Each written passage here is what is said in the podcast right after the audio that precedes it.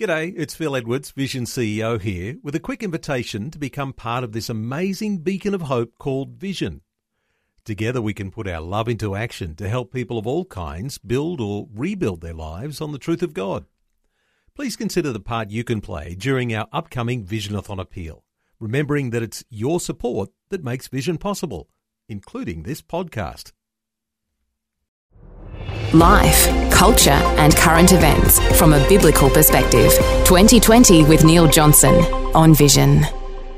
Well, we like to check in with the ACL, the Australian Christian Lobby, on a Monday, getting ahead of what is coming, the political agenda that is upon us for this coming week.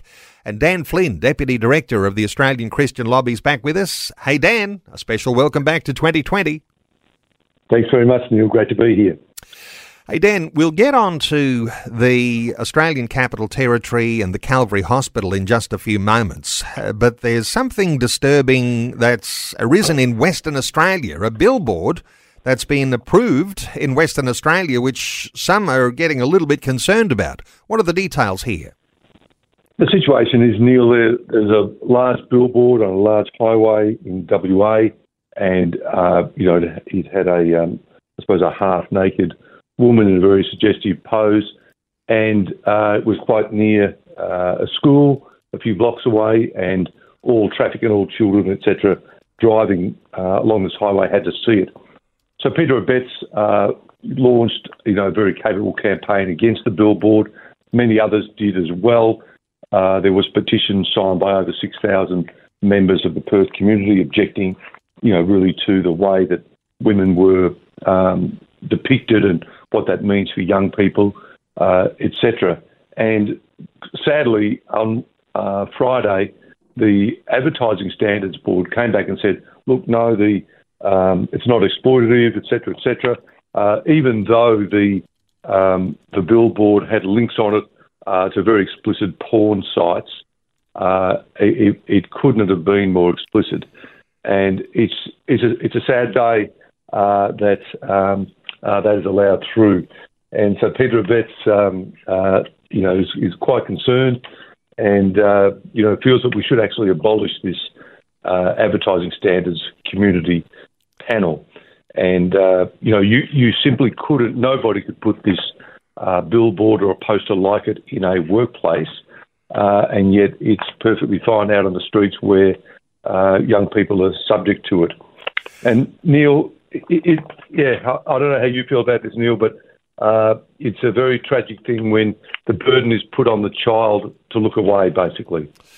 Well, you raise a really important point, don't you? Because uh, what you can put on the wall in your workplace, and it used to be the case uh, that a lot of workplaces, particularly male dominated workplaces, you know, you'd go to uh, the back room or the kitchen and there'd be all sorts of uh, posters on the wall uh, that really got under the collars of people who said this is not an appropriate moral standard. And as you say, yet you can actually put something up that advertises pornography out in the general public. So, yes, it, it's a double standard, doesn't make any sense. You know, it's, it's, um, well, I mean, it's adult, uh, you know, it's adult porn sites. I can't help but think of Alexander Solzhenitsyn, and uh, I'm, I'm sure many of your viewers are aware of, of this uh, Russian dissident, and Putin's in the news, probably not a bad time to reflect on him, but he spoke about pornography in children, and uh, he was exiled from Russia in about 1974 because of his um, revealing of what was going on in the gulags, what Stalin was doing, and was very he was very inconvenient uh, for Russia. So uh, he came and he lived in America, and uh, he he surprised people at a Harvard commencement speech in 1978. In fact, there was booing during his talk because he was critical of the West. And one of the things he said, and this is relevant to this billboard, that, um, and I'm just reading from this controversial commencement speech. He said, In the West, uh, it's time to defend not so much human rights as human obligations. And he spoke of destructive and irresponsible freedom as being granted boundless space. And he said society appears to have little defence against the abyss of human decadence, such as, for example, the misuse of liberty for moral violence uh, against young people, such as motion pictures full of pornography, crime, and horror. It's considered to be part of freedom and theoretically counterbalanced by the young person's right not to look at or not to accept. So, yes, there's a, there's a theoretical counterbalance. Yes, a young person being driven along by their parents doesn't have to look at this explicit image, but that's just, that's just a theoretical balance. And there's no way that that's going to be a protection against corruption of that child. So it's a it's a sad moment, and we have to think structurally about uh, you know what type of uh, you know ad standards councils and committees are actually considering this, and, and whether they could be replaced. Well, and back in Alexandra Solzhenitsyn's day, uh, the standard of pornography was way, way lower than it is that's generally available to anyone on a mobile device. So, uh, getting that sort of insight uh, around uh, those sorts of human rights, uh, basic rights, are very, very significant. And just to draw attention to this fact, uh, Dan, that uh, the ACL has now for a long time, and especially under some wonderful leadership from Wendy Francis, uh, had a Making the Outdoors G rated appeal and an initiative that's been going now for many, many years. Uh, that really still stands, and as a Christian believer, that's the sort of standard you really want a G rated in the outdoors because that's what our children are exposed to. Absolutely, Neil. And, um, you know, we understand that about 69% of boys and 23% of girls are exposed to pornography by the time they're 13. So, um, uh, obviously, outdoor advertising is an element of it. On mobile phones is another. And so, um, people will find uh, that we have a campaign at ACL called One Click Away, uh, and that is uh, designed to make sure that uh, people under 18 cannot access these sites. The, these sites will require you to provide you know, a license or something to prove you're over 18. So, um, yeah, kudos to Wendy Francis uh, and uh, full steam ahead to this campaign. And the One Click Away campaign, uh, you'll be able to get some details about that when you go to the Australian Christian Lobby website, acl.org.au. The One Click Away campaign, and it's almost as though, Dan, uh, when we come to these types of campaigns, they are like an endless journey. No one ever makes a decision about uh, what will happen uh, to keep children from easy access to pornography online. Uh, but in some sense, the journey is very important. It's very necessary, keeps it in the public, or at least in our public uh, imagination that those sorts of things are serious and we need to take responsibility as parents. But I'll just point listeners to the ACL website, acl.org.au. Hey, Dan, let's just pick up on the Calvary Hospital in Canberra. Um, uh, time's running out, about a week away, unless there's some sort of federal intervention. Uh, it looks like there'll be a hostile takeover. Uh, what's the latest that you're aware of? Well, uh, the Court of Appeal in the ACT uh, did publish an opinion on Friday. Uh, I have not had an opportunity to read that opinion yet, but uh, from my brief uh, consideration of it, it relates to whether there was just terms provided to the hospital. So there is a time window of 30 days to appeal that Calvary Health have, but there's only about, what, seven or eight days until the 3rd of July.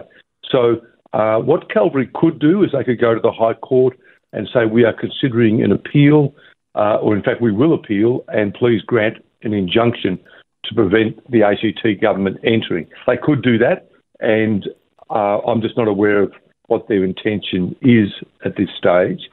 Um, the other development is, and this won't stop the takeover, but Matt Canavan has very cleverly um, uh, devised a way in which the Senate will consider this matter in an inquiry.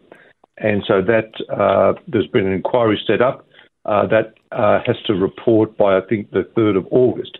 Now, the inquiry won't stop the takeover, but it does provide stakeholders, staff members of Calvary Hospital, uh, religious groups, to give evidence uh, to the Senate uh, about the issue. So it may stop the spread in other states and may unearth perhaps the motivation of the ACT government. So uh, that's uh, some protection against future takeovers in other states.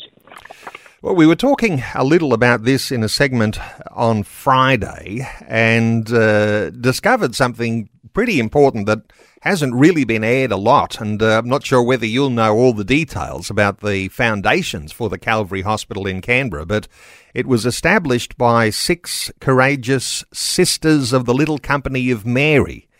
Uh, who sailed into Sydney uh, back in 1885. And um, mm. the thought was you know, you've got uh, these Roman Catholic nuns who have, mm. at the best interests of all of those that they serve, a high level of health care and certainly a pro life perspective. I wonder whether uh, there's something here in what's being lost morally uh, when you recognise that these uh, women of God, these sisters of the little company of Mary, uh, that they actually made that uh, that uh, decision to establish the hospital way back a long time ago. Any any uh, any thoughts around that from you, Dan? Oh, look, it's a beautiful it's a beautiful uh, fact, and yes, it's you know it's obviously very present around the hospital. The reference to these nuns and to their legacy. there are a number of you know statues around the hospital, the most significant being a Christian cross atop the hospital. Uh, but Neil, be no doubt, uh, the health minister in the ACT, uh, Rachel Stephen Smith, has said that a cross on top of this hospital uh, is inconsistent with public health delivery, uh, and she expects, like I do, that that cross will be removed immediately. So, um, yeah, we have much to fight for, Neil. You know, the contrast between what the hospital was founded on and what it will move to with a hostile takeover. I came across a quote uh, from the founder of the Sisters of the Little Company of Mary, and you'll be interested in this too, Dan. Uh, she is her name is Mary Potter, and uh, Mary Potter is quoted as saying, "I cannot but feel I have had a call from God to devote myself to help save souls in their last hour. I have been drawn so strongly to pray for the dying. Now, hmm. If I'm remembering correctly, a week ago uh, on this segment, uh, you were saying there may be all sorts of developments around issues to do with euthanasia uh, in the ACT later this year. Is there any other light you can shed on uh, your understanding of, of the plans of the ACT government? I do know that there was a unit inside the government, uh, inside the public service here, devoted to that. And uh, once Calvary acquisition is out of the way uh, and the dust has settled, settled a little bit, uh, we'll be hearing excited announcements about euthanasia uh, right across uh, Canberra, including in the new North Canberra Hospital, will be the way in which Calvary Hospital will be referred to, the North Canberra Hospital.